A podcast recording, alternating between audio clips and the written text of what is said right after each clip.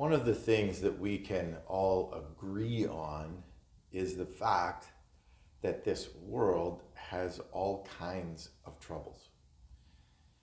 There are relationship problems, there are financial problems, there are political problems, there's just everyday worries. Some of it has to relate to where we work, some of it has to relate to our health, our kids, our family. All of us work through the different troubles that our world places upon us. And in the midst of this, every one of us wants to find contentment. It would be great if our relationships, our finances, our political atmosphere was full of happiness and there's just this sense of well being in the world around us. But what we actually see is that most people are not content with what's going on around them because we all are faced with a barrage of troubles. There's a great need in our world to actually find contentment. And maybe that's you today. Maybe you, as a person, are struggling to find some kind of contentment in the world that is around us. To be honest, you don't have a lot of happiness. You don't really look at the world and your family and say, Yeah, I really like everything about our family. Well, a relationship with God through Jesus can actually bring contentment despite the troubles that are in the world well, how do we actually find this contentment that I'm talking about? Maybe for you, you've already found it and you don't really need to know. But for those of us that are looking for something more, for something deeper, like contentment, in the Bible, we find this letter that Paul, guy named Paul, writes to another person named Timothy. And Timothy was like this protege who was being a leader in a church in this community called Ephesus. And Paul was telling him, really, about the secret to find contentment in the midst of doing this job of leading the church. Let me read to you uh, a portion of what he writes to Timothy.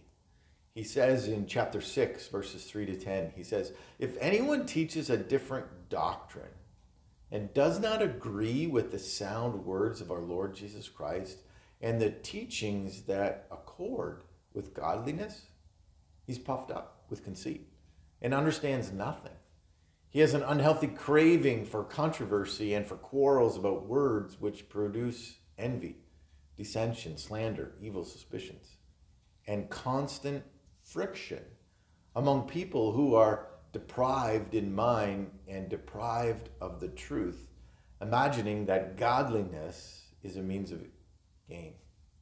But godliness with contentment is great gain, for we brought nothing into this world, and we cannot take anything out of this world.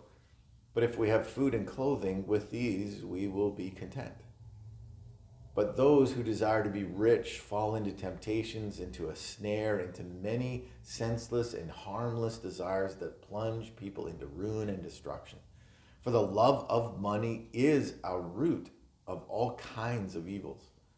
It is through this craving that some have wandered away from the faith and pierced themselves with many pains. This letter, as Paul is writing to Timothy, he's telling Timothy how the church is actually to behave, uh, how the church of the living God is different. Because with this relationship with God through Jesus, there's contentment. Because God is our God. So let's let's just look at how we can find and actually keep contentment in our life. The first thing that we need to understand about contentment that is that contentment comes from agreeing with Jesus. here's the second thing about how to find and keep contentment. And that is contentment grows as we walk in godliness. As we look at this passage of this letter that Paul writes to Timothy in verses 6 through 8, we see him zeroing in on godliness and contentment.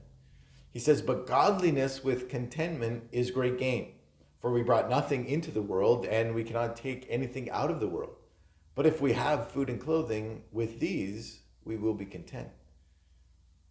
Godliness with contentment is great gain. What, what does he actually mean by this? Well, what he is saying is that as godliness grows in your life, as you're gaining this godliness, so does contentment. You see, the more that you actually identify with the words of Jesus, words like, trust me and I'll provide for your needs, or like all things are going to work together for your good, or I'm going to guide you. You see, as we actually trust those more and more and we actually walk in that godliness, contentment grows in our life because we're identifying with the words of Jesus. Now, godliness is the practice of conforming to the laws of God, whereby we reflect his moral uprightness. If we're looking for contentment in the midst of a troubled world, we actually need to turn to godliness. And as believers who obey God's laws, contentment grows. Now, this is kind of strange because we actually may think something different. Sometimes what we think is that if I could do this, then I would be content. Or if I could just have this, whatever this is, then I would be content. But that's not how contentment actually works. You see, contentment that is real contentment and satisfying and happy, bringing peace into your life is a gift that God gives as a result of us living in obedience to His Word. You see, contentment grows as we walk in godliness. We need to be walking in godliness in the midst of this world that we live in, so that even if troubles do come upon us by the loss of a job or interest rates rising, or health issues, then we still have contentment because we're trusting God more than we are the things of this world. And Paul here reminds Timothy, he's like, hey, you didn't bring anything into this world, and you can't take anything out of this world. So don't look for contentment in those places. He says, if we have food and clothing, with these we will be content. Now, I know for some places in our world, there is not food and clothing. There are many people who actually struggle, even in our Western culture, who don't have enough food, who don't necessarily have clothing either. So, this challenge of contentment actually grows really strong in places of poverty it's hard to be content when you don't have the basic needs of life. But one of the things that I have found when I have talked to and worked with people that are in these places of food and clothing less is they actually do have a contentment that those of us that maybe have more don't have. They have a contentment because they actually trust God for everything because they need to. You see, sometimes when we actually have so many things, we don't necessarily trust God for anything. We think that we have to manufacture it or that we have to come up with it. But that actually doesn't grow contentment, does it? Contentment grows as we walk in godliness and as we trust God for what God has actually promised us in His Word. Now, hopefully, you are reaching out to understand contentment and where it comes from and how it grows. But I also want you to notice that contentment is so easily lost. Paul knows this too, and so he tells Timothy this. He's like, hey, look, if you want to be content, you need to agree with the words of Jesus. You need to not listen to these other people that are teaching things that are different. You need to walk in godliness because that's where contentment will just be. And now he says, hey, contentment is actually lost by giving into desires. Notice in verses 9 and 10, he says, But those who desire to be rich fall into temptation, into a snare, into many senseless and harmful desires that plunge people into ruin and destruction. For the love of money is a root of all kinds of evils. It is through this craving that some have wandered away from the faith and pierced themselves with many pains. You know, it's actually not riches that bring temptation, it's desire. You see, as Paul's writing here, he says, but those who desire. You see, they've got this great burning inside of them, or another word that's used here is craving. They've got this craving, this desire for something. This ruin and destruction is brought on by desires that are senseless. And specifically, Paul mentions here the love of money, that it's a root of all kinds of evil, meaning greed. When you think about how greed is so destructive, but that's really what it is it's a desire to have more and more and more. And that could be come across in so many different ways. It can start with food, it can start with position and status, just number of clicks on your Instagram. But it can also deal with money. I want a bigger house. I want a bigger mansion. I want a bigger piece of the pie at work. You see, this craving or desire, when it's left unchecked, will draw you away from faith and it will actually bring pain into your life. Now, you may actually not be a person of faith, but it'll still bring the pain into your life. You see, uh, uh, there's so many experiences that lead people down this path of pain. And that is cravings for more. That's not contentment. And in fact, Contentment is never found by getting more stuff or more things or more recognition. Contentment is actually being happy with what you already have. You see, the happiness and peace that we want is lost when we give in to these desires that are the opposite of godliness that are the opposite of agreeing with Jesus. Now, desires are not all bad. In fact, God says that He will give you the desires of your heart when you make your delight in Him. That delight is connected to walking in godliness and agreeing with the words of Jesus.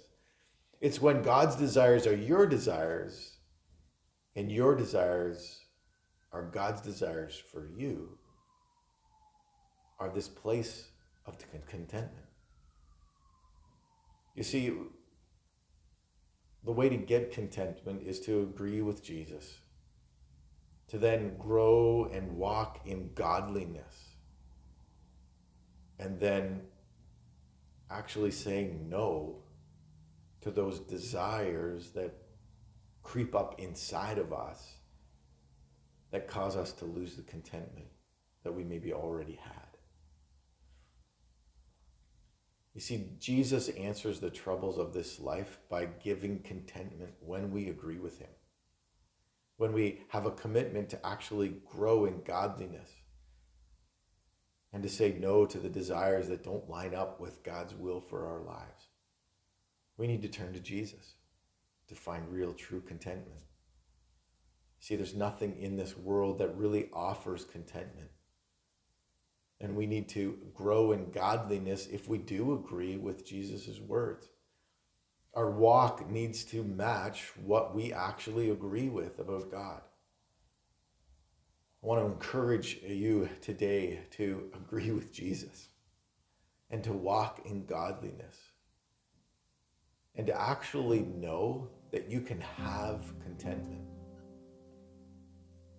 Now, if you have been living your life just trying to get more and more and more stuff, you're never going to find contentment in that place.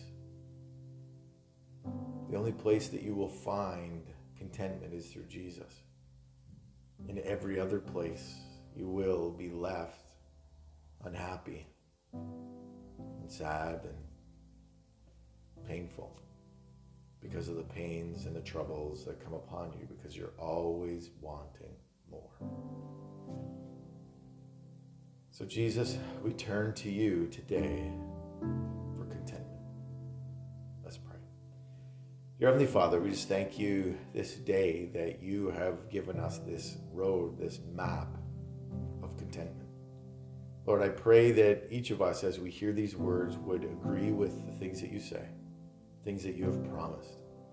And Lord, that we would uh, grow in godliness so that this feeling of peace and happiness, contentment with who you are and who we are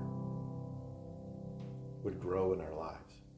And Lord, that the desires of this world, the greed that just drives us to go other places of pain, that we would say no to those things, those desires, and turn directly to you. And we pray all of this in the name of your Son, Jesus. Amen.